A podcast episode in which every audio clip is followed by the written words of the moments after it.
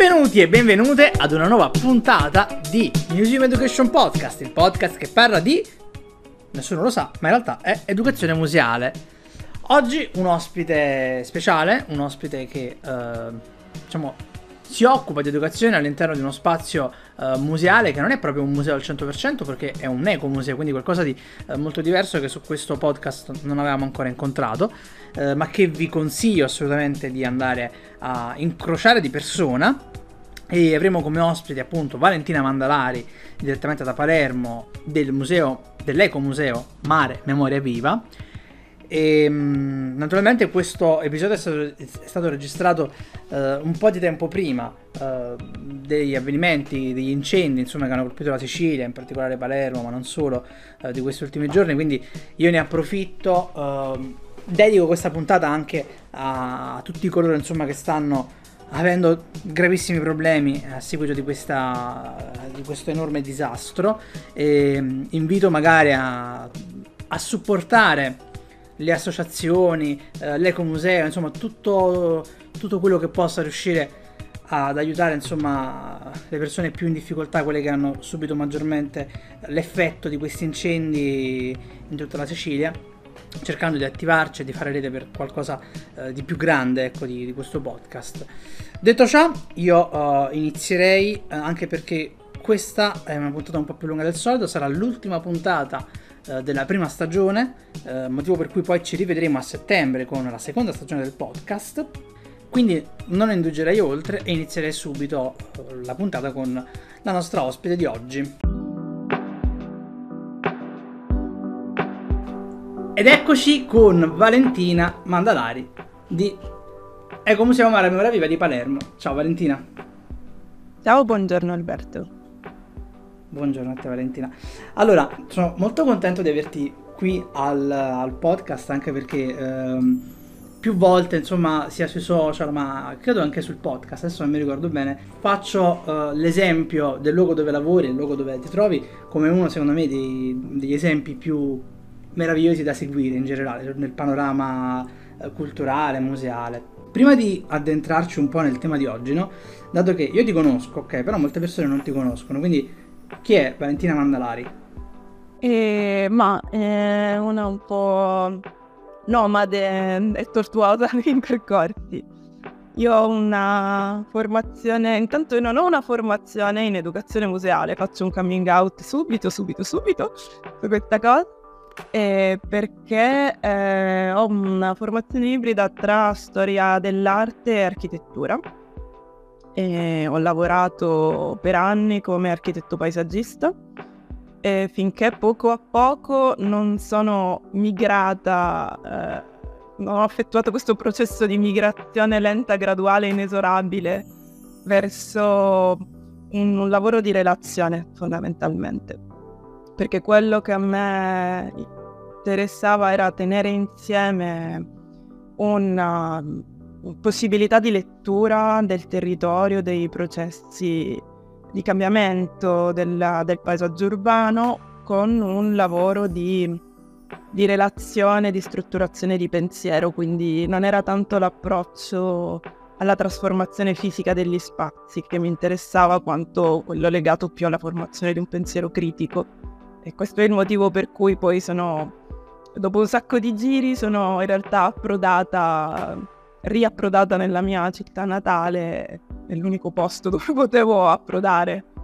E, e, insomma, tutto ciò che attiene all'educazione museale per me è stato tutto un percorso di, di autodidattica, diciamo, di, di autoformazione.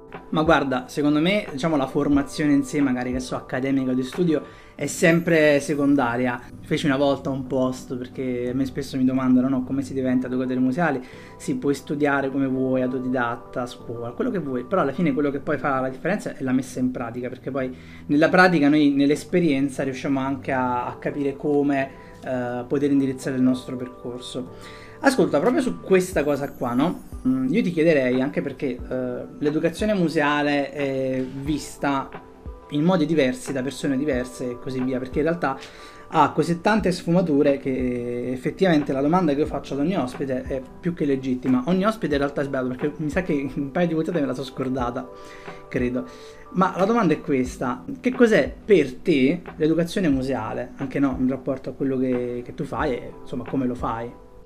Eh, beh, allora, per me la risposta va mm, molto contestualizzata nello specifico dell'Ecomuseo Urbano Mare Memoria Viva perché è, è educazione museale fino a un certo punto.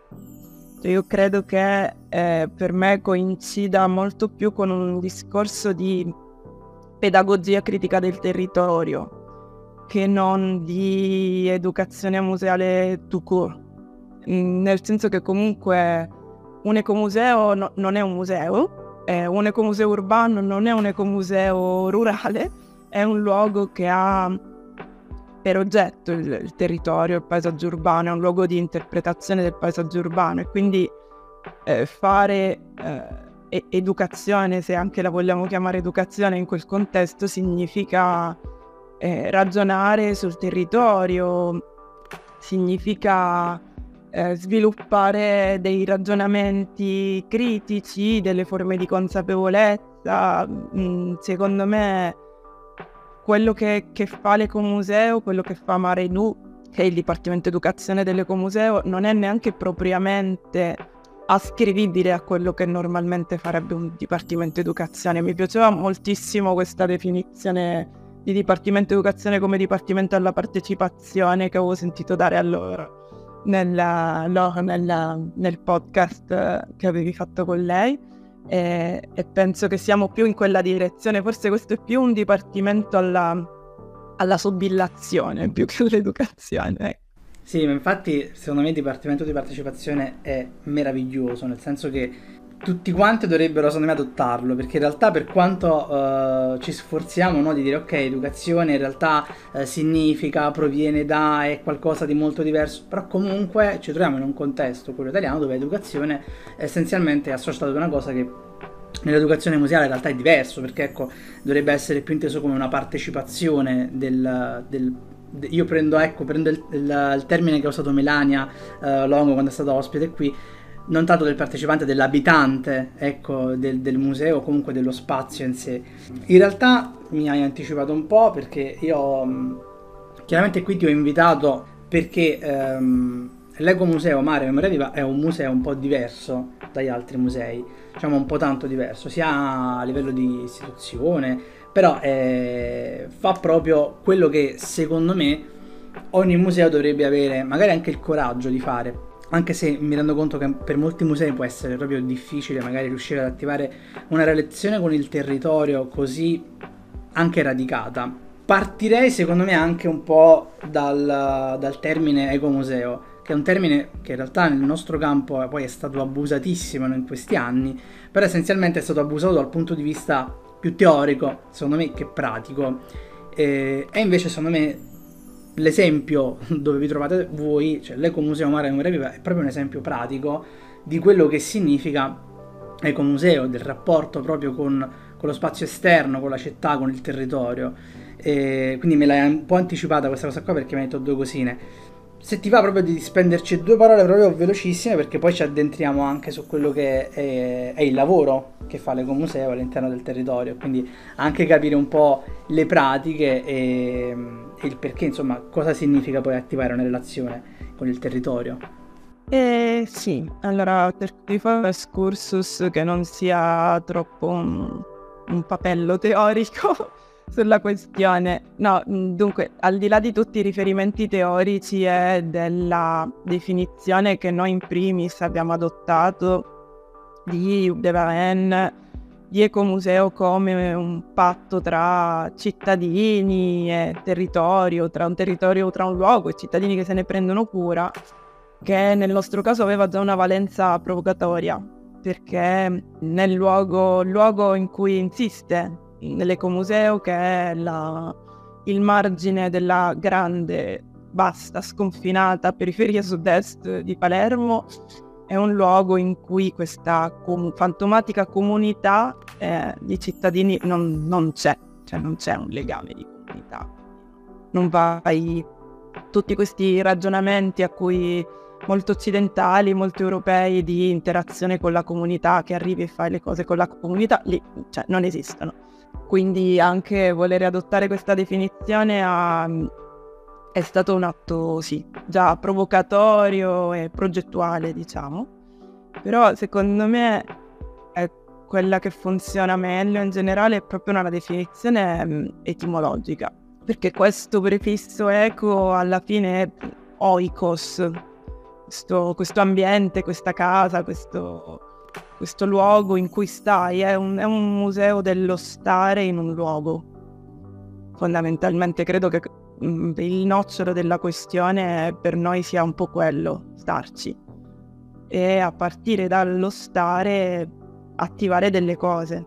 Ecco, perdonami, io poi prendo anche degli appunti, poi ecco, disattiva il microfono, non va il mouse, quindi a un certo punto mi perdo delle cose.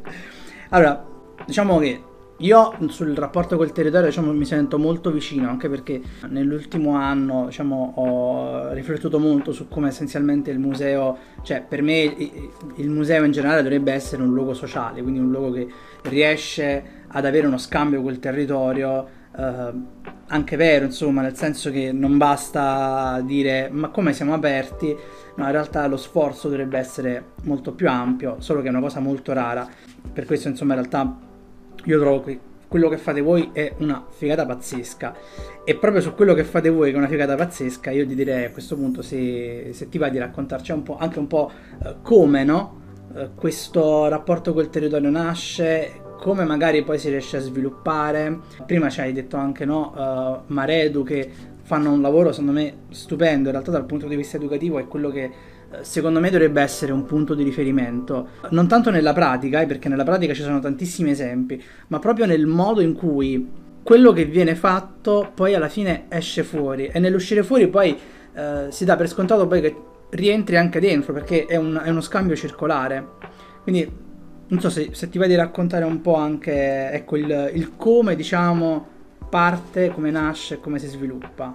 Eh, allora, come, come, parte, come nasce, come si sviluppa. Eh, torno anche lì alla, eh, a, a, cosa è l'ecomuseo, che cosa fa, che cosa, eh, che cosa sviluppa, che cosa contiene.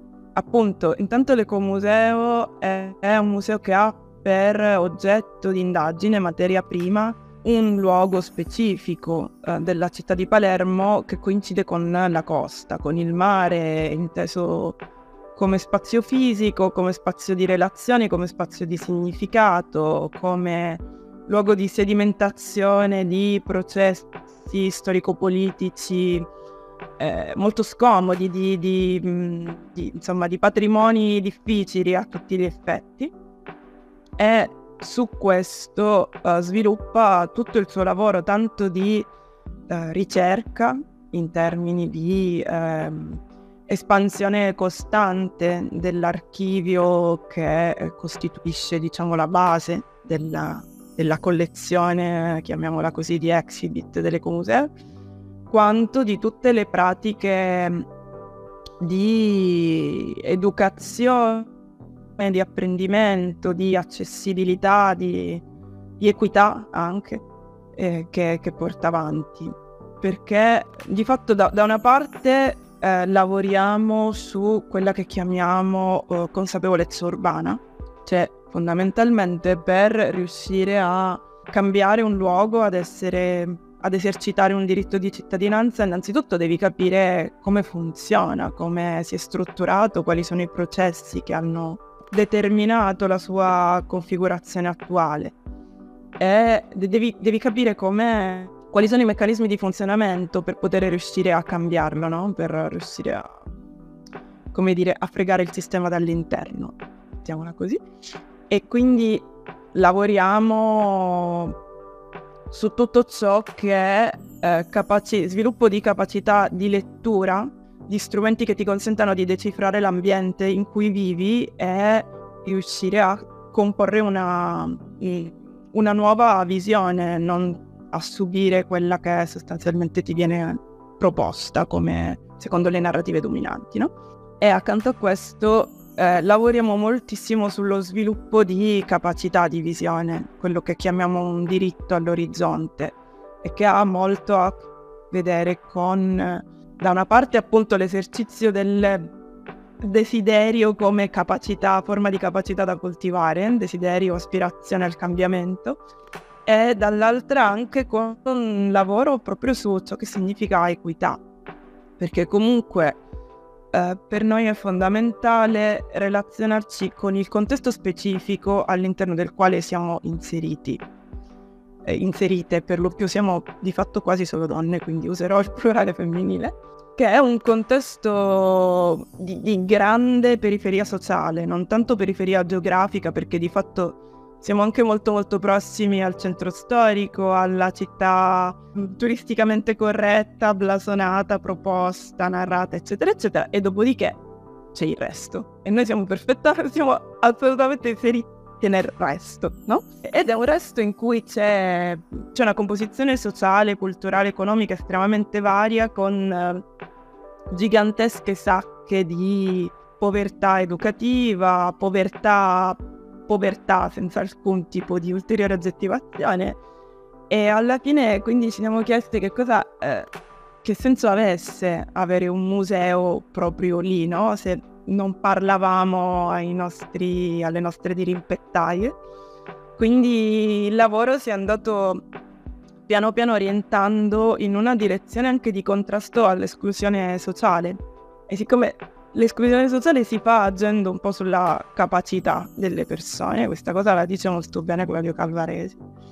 E, e l'ecomuseo è centro, un luogo di interpretazione del territorio, allora per noi fare un lavoro educativo in questo contesto significa lavorare al superamento dello stigma, mm, promuovere un uh, cambiamento di visione, sviluppare capacità di agency. E sto partendo per la tangente, quindi tu arginami subito.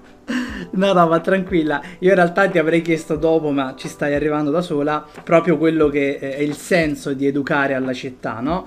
Perché poi noi ho visto anche nella tua firma, uh, nella mail, c'hai proprio educare alla città, che secondo me è una cosa bellissima, perché in realtà riprende anche un po' quello che dicevamo prima, no? del senso di educazione Uh, nel termine ormai in disuso, ovvero quello di riuscire a tirar fuori qualcosa dalle persone, insomma è qualcosa che deve partire da loro, però nel tuo caso alla città, che comunque è una cosa importantissima perché è il contesto nel quale è inserito il museo e soprattutto, come dicevi tu, un contesto difficile. E penso, forse sono tra le poche persone che ti possono capire perché in realtà a Napoli viviamo uh, una situazione molto simile, anche se uh, magari nei, sui media possono farla sembrare ormai come un po' sparita, ma in realtà c'è ancora molto, soprattutto in determinati quartieri anche molto vicini, vicini ai, ai principali musei, quindi in realtà è qualcosa che io sento molto, ma non sempre, diciamo, anche le istituzioni percepiscono con tanto, con tanto clamore, quindi è qualcosa, educare alla città che, come hai detto tu, è questo diritto, tu hai detto diritto all'orizzonte, quindi allenare lo sguardo, perché alla fine è riuscire a vedere la città con occhi diversi per attivare delle possibilità. Dimmi, tu, dimmi anche tu se sbaglio. Sì, sì, no, assolutamente, per attivare della, delle possibilità e per sviluppare soprattutto una individuale, collettiva capacità di influenzare le, le, prospettive di cambiamento dei luoghi, di avere un interesse a partecipare fondamentalmente, perché è, è quello che qui di base non c'è. C'è una consuetudine alla partecipazione politica, non c'è un'abitudine, non ci sono ad oggi degli strumenti attivati in questo senso anche da parte delle istituzioni, per quanto diciamo anche già dalla precedente giunta erano state approvate delle misure, però di fatto mm, cioè, non, non, è una cosa che rientra come nelle città mitteleuropee nella prassi comune. Quindi qui c'è da lavorare alle precondizioni affinché tutto questo avvenga. Infatti secondo me l'interesse è qualcosa di sottovalutato, perché anche quando cioè, nel, in questo caso qui, secondo me parliamo di un interesse proprio primordiale, cioè un interesse ancora uh, proprio all'inizio, insomma, perché ecco, dovrebbe nascere un determinato rapporto, perché una persona dovrebbe interessarsi a... e lì poi non basta dire ecco che abbiamo inaugurato una nuova mostra, quindi venite, è un po' più difficile forse, è un po' tanto difficile in effetti. Secondo te no, mm, questo tipo di pratica, comunque il rapporto col territorio, riuscire a creare questo interesse, insomma questa cosa che secondo me è molto più complessa perché talvolta è molto più semplice dire uh, abbiamo un dipartimento educativo, uh, ok, facciamo le visite guidate, organizziamo i laboratori, coinvolgiamo le scuole, fine, insomma è anche più semplice dal punto di vista eh, pratico riuscire ad attivare determinate cose. Secondo te questo tipo di, di pratica, quello di riuscire a coinvolgere il territorio in modo attivo, quanto veramente può essere fattibile anche per un altro museo? Insomma, per la tua esperienza proprio diretta, eh, di una pratica che effettivamente vive all'interno del territorio, quanto un museo, tra virgolette, tradizionale si trova in difficoltà e perché nella, nella, mia, nella mia, speranza è che diciamo,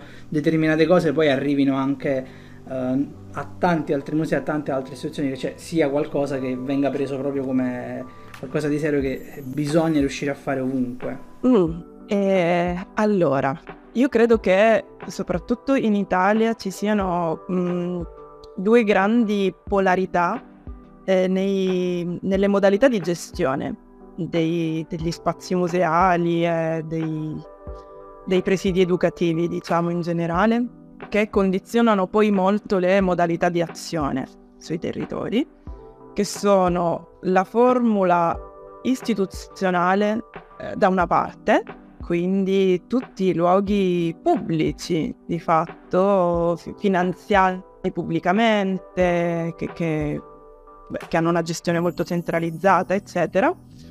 E poi eh, questo privato sociale, terzo settore anche un po', senza un po' ipertrofico, diciamo, in Italia che dei meccanismi completamente diversi, che non ha finanziamenti stabili, che si alimenta eh, rocambolescamente mh, mm, attraverso i progetti, che in qualche modo eh, di fatto è, mh, mm, perlomeno se, qual- se, questa cosa dei progetti non la subisce unicamente ma la cavalca anche, cerca di utilizzarla in maniera, in termini di costruzione ecco, di un percorso, è più obbligata in qualche modo, cioè almeno è il modo intelligente di utilizzarli secondo me. E sarebbe molto bello se queste due polarità trovassero un, uh, un punto di intersezione in qualche modo, perché, perché effettivamente sono proprio queste modalità di finanziamento e di gestione che di solito ti portano in, u- in una direzione o nell'altra. Eh, come dire, a mio avviso, da, nella mia prospettiva estremamente periferica e angolare, molto spesso le grandi istituzioni pubbliche, eh, in quanto pubbliche, in quanto pubblicamente finanziate, non eh, registrano, non avvertono la necessità di contatto come, terri- col territorio come prioritaria, fondamentalmente, come imprescindibile. E, e questa cosa risiede nella, nella natura giuridica stessa dell'istituzione in qualche maniera il che è un po' paradossale se ci pensi, perché sono posti che stanno, stanno tenuti in piedi dalle tasse che paghiamo tutti, no? Non so se ho risposto alla tua domanda. No, no, in realtà hai risposto alla grande, cioè perché in realtà mi hai detto che essenzialmente quello che manca all'istituzione è proprio quello che in realtà, uh, realtà come anche associazioni sul territorio hanno e fanno, quindi la collaborazione secondo me sarebbe uh, importante sotto questo punto di vista, anche perché magari una, una, formula istituzionale può avvalersi anche più facilmente di fondi e quant'altro, mentre come dicevi tu, magari un'associazione culturale fa anche più fatica a trovare dei fondi e tutto. Quindi riuscire a trovare quel punto di incontro dove da una parte eh, si sopperisce a ciò che manca all'altro può essere anche una, una bella cosa in realtà. Quindi secondo me ci sta tantissimo. E, um, ascolta, ti volevo chiedere due cose e poi ti farò un'ultima domanda per chiudere. C'è una, una delle attività, insomma, del, dei, delle cose che avete sviluppato che proprio ti è rimasta più dentro? Uh, non so, a me viene in mente anche, uh, insomma, da voi è passato praticamente ieri, insomma, manifesta, se anche in quell'occasione è nato qualcosa, insomma, qualcosa che magari è partito anche da te. Questa è un'altra domanda e magari riuscire a mettere a fuoco quella che secondo te diciamo è la difficoltà più grande di riuscire a fare uh, un tipo di educazione indirizzata in modo così uh, forte verso il territorio, quindi una grande difficoltà che magari in qualche modo insomma si, si supera. Ecco, queste due domande, poi la domanda finale saranno qualche consiglio, quindi te la faccio dopo. Ok, eh, sì, allora, um, cercando di fare un po' d'ordine, ci sono alcune mh, alcune esperienze che abbiamo sviluppato e che sono diventate in qualche modo delle pratiche, che secondo me sono abbastanza mh, esemplificative di, mh, della direzione in cui navighiamo. Una è nata appunto in seno a Manifesta, da una collaborazione col Dipartimento Educazione di Manifesta 12 Palermo, eh, per cui con un amico artista antropologo, Lorenzo Bordonaro, abbiamo risposto ad una call per artisti proponendo eh, una campagna di archeologia urbana contemporanea sulla costa di Palermo, insieme a mh, due scuole provenienti da eh, due periferie opposte della città eh, per cercare delle prove materiali del, dei, corpi del reato, di reato che testimoniassero il fatto che una consistente quota parte della costa palermitana è stata um, trasformata a seguito della, del sacco di Palermo e dello sversamento di ingenti quantità di sfabbricidi lungo la costa in quel periodo. E quindi siamo andati eh, sulla costa armati di palline metriche, bussole, strumenti per perimetrare, per pulire, a fare delle vere e proprie campagne di archeologia urbana contemporanea e poi ci siamo portati nella, insomma, nella fase iniziale di questa, di questa cosa in una cripta che stava lì al quartier generale di Manifesta in la chiesa consacrata di Sant'Iano e Giuliano a Palermo. Eh, abbiamo esposto tonnellate di ritrovamenti, una selezione delle tonnellate di ritrovamenti eh, relativi a queste campagne archeologiche, eh, per cui quelli che erano fino ad allora mh, sassolini che tiravi sul pelo dell'acqua per fare gara a chi fa più salti, sono diventati in qualche modo degli, dei reperti eh, che testimoniano di un uh, processo di grande trasformazione molto violenta del, del territorio, di un luogo che, insomma, che cambiano significato, diventano oggetti significanti di, di un'archeologia urbana contemporanea. E questa cosa poi, questa pratica si è radicata all'interno dell'ecomuseo, si è sviluppata ulteriormente eh, anche con scuole di grado superiore, abbiamo lavorato con dei licei, abbiamo ampliato la ricerca, abbiamo collaborato con la soprintendenza per l'identificazione e la datazione di questi reperti e quindi poi questa cosa è approdata in un exhibit perché abbiamo lavorato alla prototipazione di un exhibit con i ragazzi e le ragazze di questi licei, abbiamo eh, sentito l'esigenza di mh, mm, costruire una sorta di timeline critica che mh, mm, andasse oltre il, eh, diciamo, la definizione tempo- strettamente temporale del fenomeno e anche strettamente tecnica perché di solito viene affrontato un po' da un punto di vista unicamente urbanistico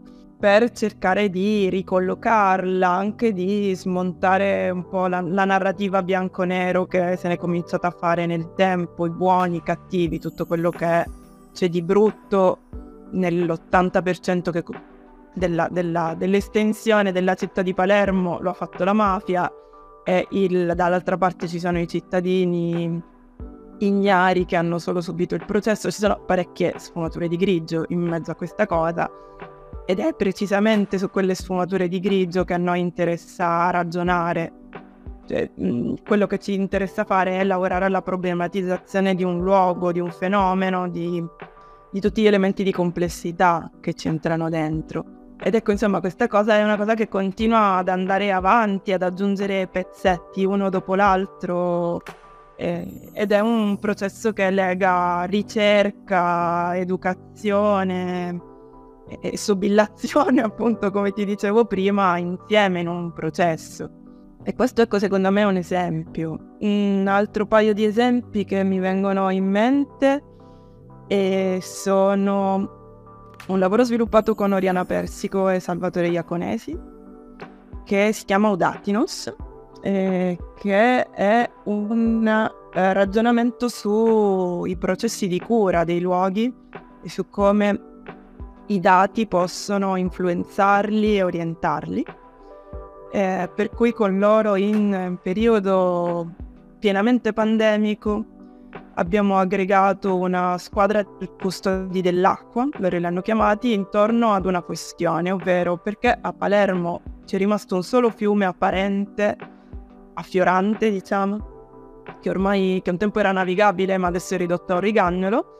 C'è un progetto di parco fluviale da tempo immemore eh, che però non viene mai attuato e nessuno sembra interessarsene perché eh, ai palermitani questa roba non interessa che cosa facciamo per favorire l'instaurarsi di questo famoso interesse primordiale questo, che muove poi i processi di cura. E, e, quindi loro sono inventati un dispositivo estetico relazionale ehm, per cui hanno voluto stampare in 3D una pianta, la riproduzione di una Dianthus rupicola che è una pianta spontanea della vegetazione ripariale del Che è come una normalissima pianta tutto un sistema radicale, un apparato radicale che pesca in un database, in un database che raccoglie eh, dei dati che le persone sono invitate ad andare a raccogliere lungo il fiume, sostanzialmente dati che restituiscono elementi circa lo stato di salute del fiume, la qualità dell'acqua, il pH, la temperatura, la presenza di metalli pesanti per cui sostanzialmente chi si vuole prendere cura di questa piantina, che ha dei fiorellini che cambiano colore a seconda dello stato di salute dell'acqua, deve prendersi la briga di venire al museo, all'ecomuseo, prendere dei sensori, scendere giù lungo l'argine del fiume e chiedergli come stai fondamentalmente, perché misurargli la temperatura vuol dire un po' questo. E come tutte le piante, se questa pianta viene, se viene innaffiata costantemente con, uh, con un'adeguata quantità di dati, allora sopravvive, fiorisce.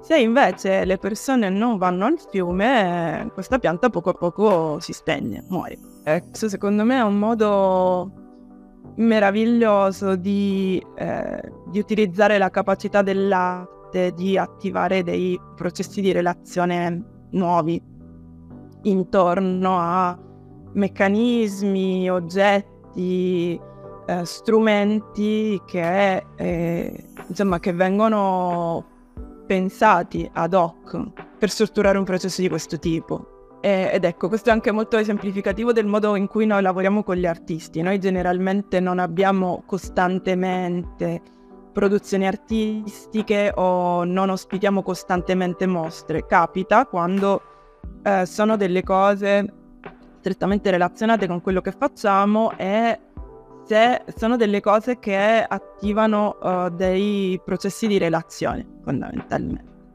Per esempio quest'anno abbiamo lavorato con Elisabetta Consonni che ha fatto una residenza di eh, due mesi qui da noi con Ti voglio un bene pubblico che ha lavorato eh, su questo, questa questione dell'ambivalenza de- della relazione tra pubblico e privato, della eh, frustrazione che si prova nel non poter accedere a degli spazi, a dei luoghi che eh, dovrebbero avere invece una, un'accessibilità pubblica, su cosa significa accessibilità pubblica, che cos'è un confine, che cos'è un ostacolo, che cos'è l'accessibilità. Ed ecco, a, a prescindere da quello che poi un, un, artista lascia in un luogo in termini di prodotto fisico, sicuramente noi questo è questo tipo di processualità che interessa. L'attivazione di esperienze di relazione con il territorio attraverso uh, i linguaggi che sono i linguaggi propri dell'arte.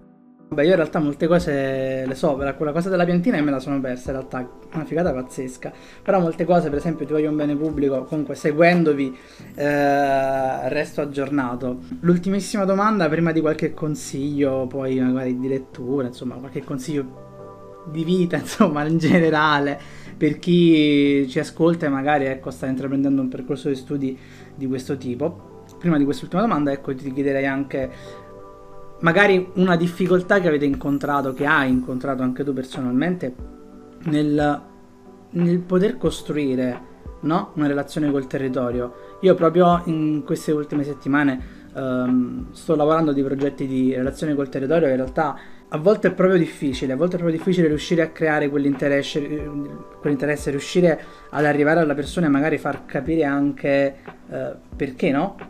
Io magari ci tengo a parlare prima di tutto, non so, magari anche di appartenenza a un territorio, perché poi dall'appartenenza poi mm, scaturiscono insomma diverse cose. Una difficoltà insomma che hai, che hai incontrato in questa... ne avrei incontrato tantissime, va bene una sola, una... infatti la domanda era una. Allora facciamo così: 45 minuti, eh, facciamo un'ora e mezza, soltanto difficoltà, va bene? Questa puntata Per me non ci sono sì. problemi. Allora, la eh... dividiamo in due parti questa puntata. Che dire, eh, intanto è un lavoro per cui ci vuole una pazienza infinita una grande capacità di sopportazione delle frustrazioni. Eh, perché è un po' la cifra costante perché tu arrivi con un sacco di idee, proposte, eccetera, eccetera, che diciamo cadono assolutamente nel vuoto senza mezzi termini, in termini di riscossione dell'interesse, di, eh, di partecipazione all'inizio, no? E dopodiché eh, è un lavoro che cominci a fare molto molto lentamente secondo me nel momento in cui uh, smetti, cambi, cambi sguardo, orienti un po' uh, lo sguardo più che sull'idea, sulla proposta, sulla cosa che vuoi fare tu, su quello che è il bisogno delle persone in quel contesto, in quel momento. Cominci a eh, cercare di capire e a vedere, riscontrare quelli che sono i bisogni reali delle persone e allora pensi ad un modo per rispondere a quei bisogni rispetto agli strumenti che hai, alle tue capacità specifiche. E per cui noi mm, nel tempo abbiamo capito per esempio che per noi i due elementi chiave erano da una parte la relazione con le scuole e dall'altra dall'altra eh, la relazione con le famiglie de- di immediata prossimità.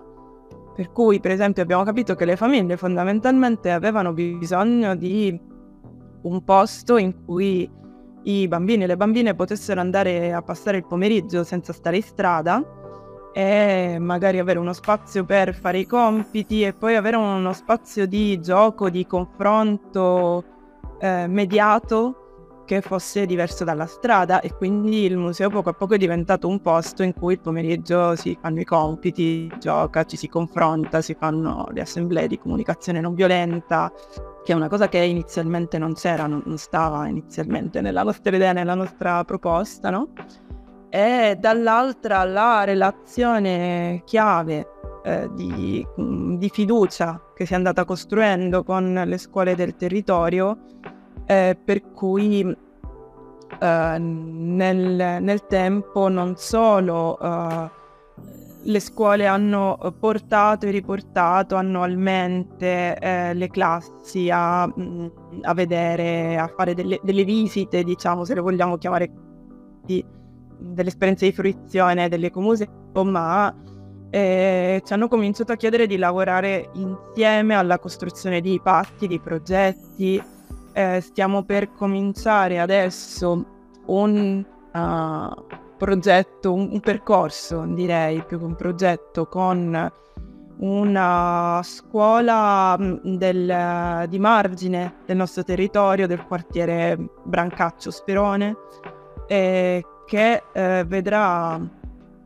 l'ingresso a scuola di un esercito di eh, educatori e educatrici eh, per un progetto che parte con una prospettiva di un anno di copertura dell'intero anno scolastico con poi una, una gittata molto molto più lunga in cui eh, si vuole andare a integrare, ad affiancare eh, la docenza portando una eh, modalità nuova, diversa di relazione, di approccio metodologico a quelli che sono i normali contenuti dell'attività didattica e ancorandola a un processo di relazione con il territorio. Questo per noi è una pratica assolutamente sperimentale, è la prima volta che ci troviamo a fare una cosa di questo genere, noi siamo già entrati a scuola più di una volta, abbiamo portato i contenuti dell'ecomuseo, però mh, mm, questa è la prima volta che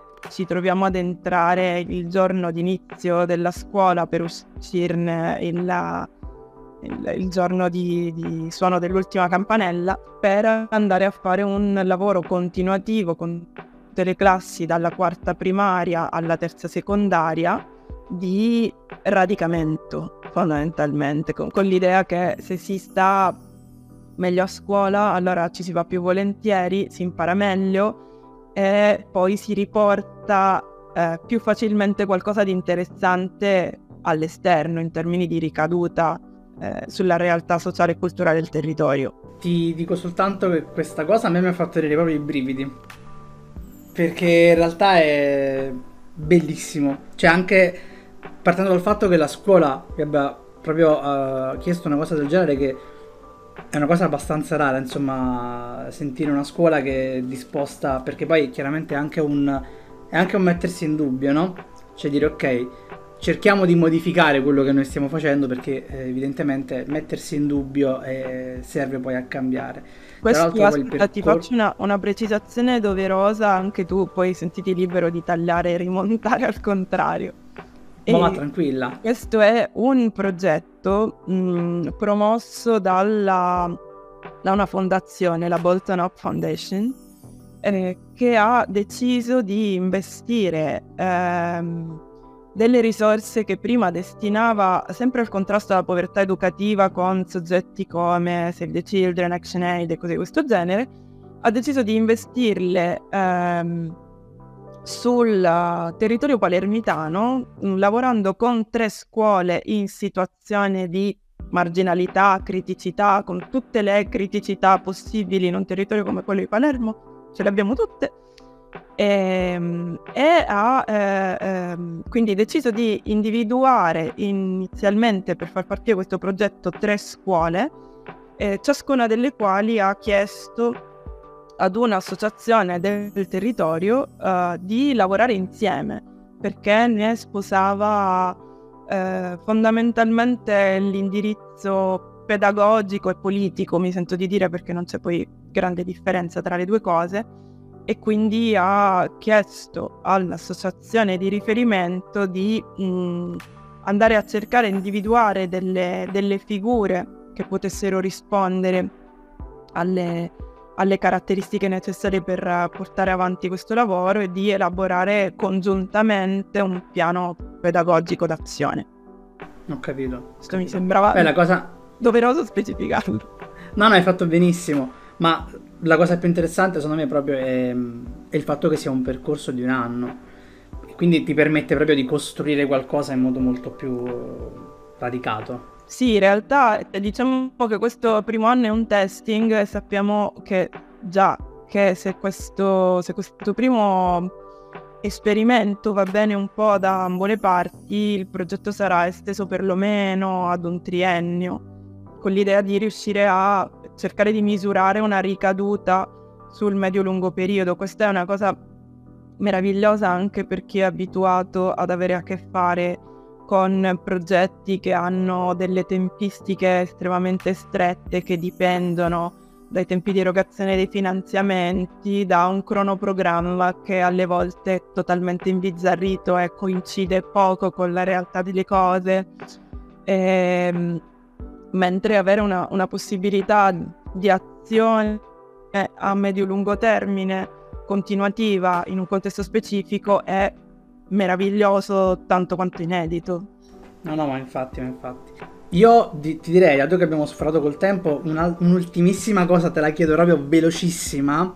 Io ho visto che voi avete avviato anche, eh, diciamo, delle scuole estive, dei summer camp, insomma, delle attività comunque eh, sempre in relazione con bambini e bambine, o mi direi tu anche se con giovani, giovani, insomma, quindi in diverse età, lì proprio all'Ecomuseo. Sì. Due parole proprio veloci perché in realtà è una cosa che eh, mi interessa molto anche perché sto vedendo tantissimi musei, tantissime istituzioni, chiunque eh, che effettivamente eh, si sta proprio immergendo insomma, nella, nella questione di attività diciamo estive insomma. Sì, anche questo mm, per noi è stato un po' eh, naturale ehm, nel momento in cui abbiamo cominciato a ragionare su quelli che erano, come ti accennavo prima, i bisogni del, del territorio. Cioè, nello stesso momento in cui abbiamo cominciato ad attivare i mm, gli spazi studio e gioco pomeridiani, abbiamo parallelamente attivato prima dei campi estivi e poi anche un campus invernale, quindi è una cosa che portiamo avanti ormai da 4, forse 5 anni. E costantemente ci sono alcuni bambini e bambine ormai pienamente adolescenti che di fatto sono sono cresciuti, cresciuti con noi, sì. E ehm, perché è stato un po' naturale, ci siamo detti mh, mm, stiamo in un contesto circoscrizionale assolutamente privo di spazi di aggregazione, eh, in cui ehm, l'unica forma di presidio del territorio, a parte pochissimi enti del terzo settore, è la scuola. Nel momento in cui la scuola chiude, ricomincia la questione strada, o se non è strada è stare chiusi in casa davanti alla televisione. Quindi cosa facciamo? e abbiamo la possibilità di stare in questo spazio, di eh, lavorare insieme, giocare insieme su tutte le questioni su cui lavoriamo abitualmente, lo possiamo fare in un altro modo con degli altri tempi, eh, con un gruppo continuativo, fondamentalmente, che è una cosa abbastanza importante.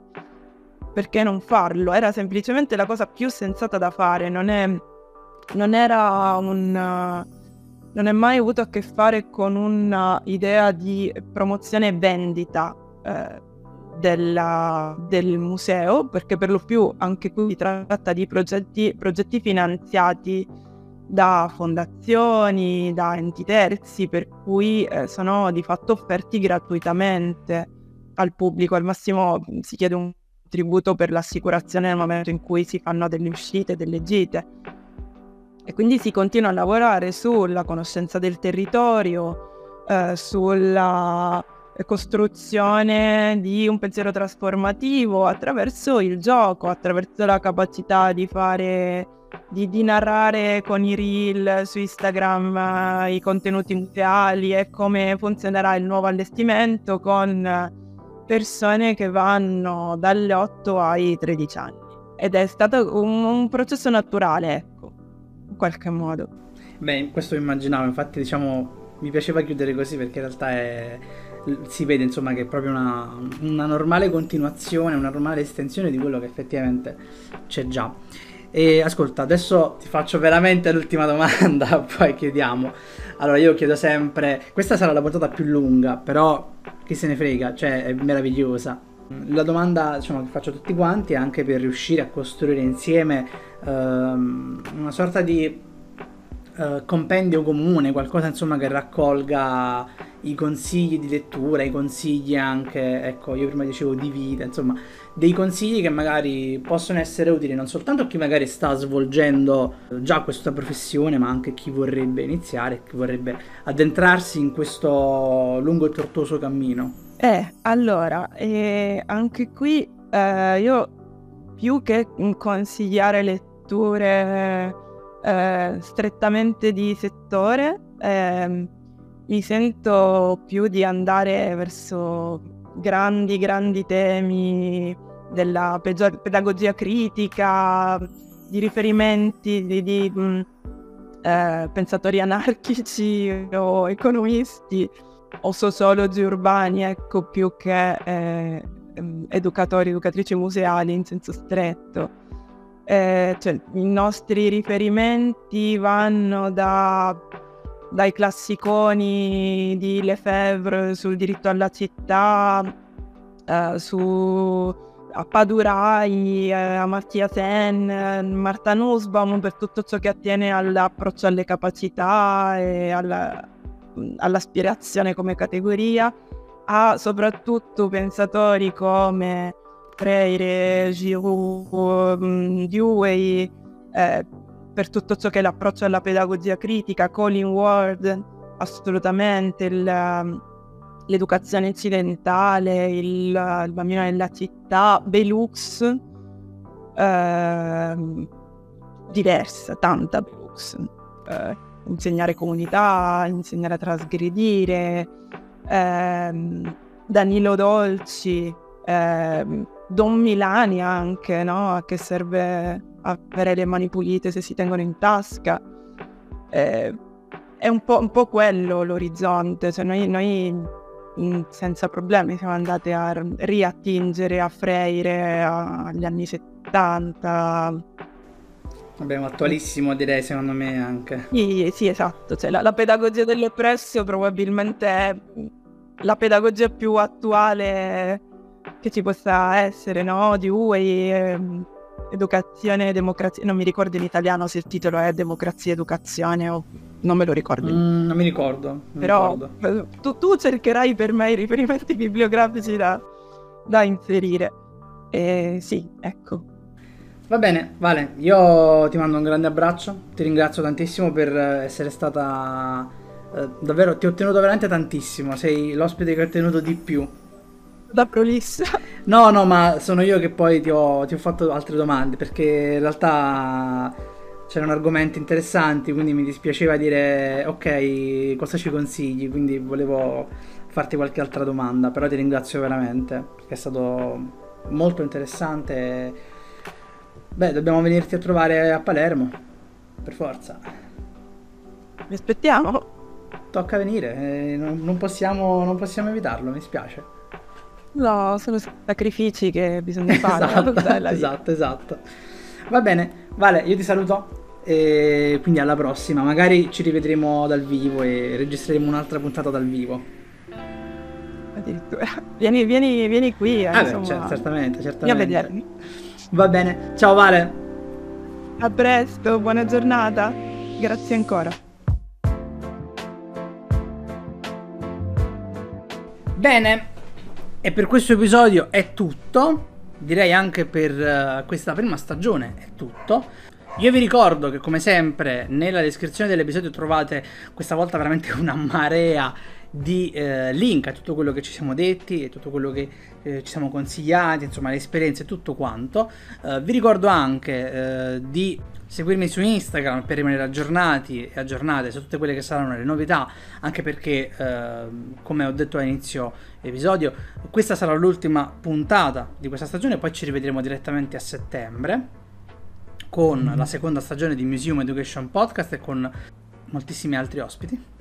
Dunque io vi auguro una buona domenica, un buon agosto, Uh, approfittatene per recuperare qualche episodio che magari ancora non avete avuto modo di ascoltare o magari eh, se qualcuno di voi ha diviso questo episodio un po' più lungo del solito in due parti di eh, continuare insomma l'ascolto.